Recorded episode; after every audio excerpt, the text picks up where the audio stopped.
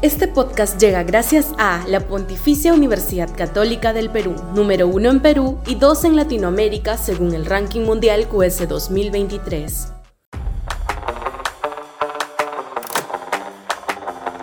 Sembrando antifujimorismo.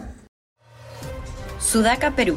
Buen periodismo. Lo único que está logrando Keiko Fujimori, porque imaginamos que es con su anuencia, es que su bancada congresal reactive el viejo lastre de la política peruana que es el antifujimorismo. A diferencia de Chile, donde el pinochetismo, antipinochetismo solo aflora en las fechas de recordación del golpe militar, como acaba de suceder en, en el Perú, definen los procesos electorales.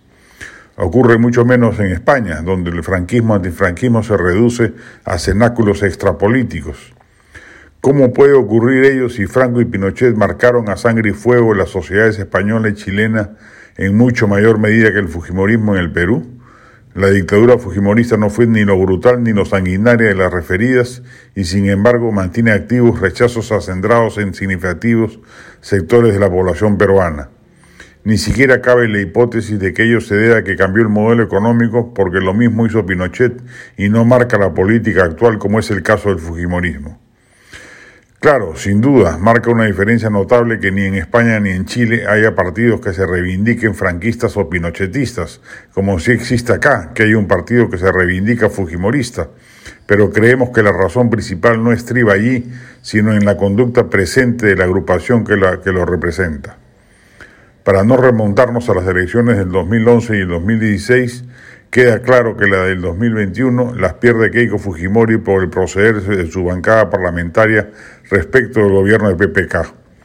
El dos mil dieciséis era la ocasión dorada para la derecha peruana de construir un país a su medida, implementando reformas estructurales de segunda generación, dejándole el camino servido a la sucesión keikista para luego de un gobierno exitoso. Pero no, la bancada naranja se dedicó a sabotear desde el primer día a Pedro Pablo Kuczynski, generando una crisis pavorosa que desembocó en cinco presidentes en seis años. Hoy el fujiacuñismo-serronismo hace y deshace en el Congreso, extralimitándose en la naturaleza transitoria de su existencia. El ochenta por ciento de la población quiere que se vayan, y en ese talante siembran los vientos que luego en la campaña del dos mil veintiséis le pasarán nuevamente factura a Keiko Fujimori si por ventura no aparece ningún candidato de derecha, de centro derecha potable y logra pasar a la segunda vuelta a disputar por cuarta vez la jornada definitoria contra un candidato radical de izquierda.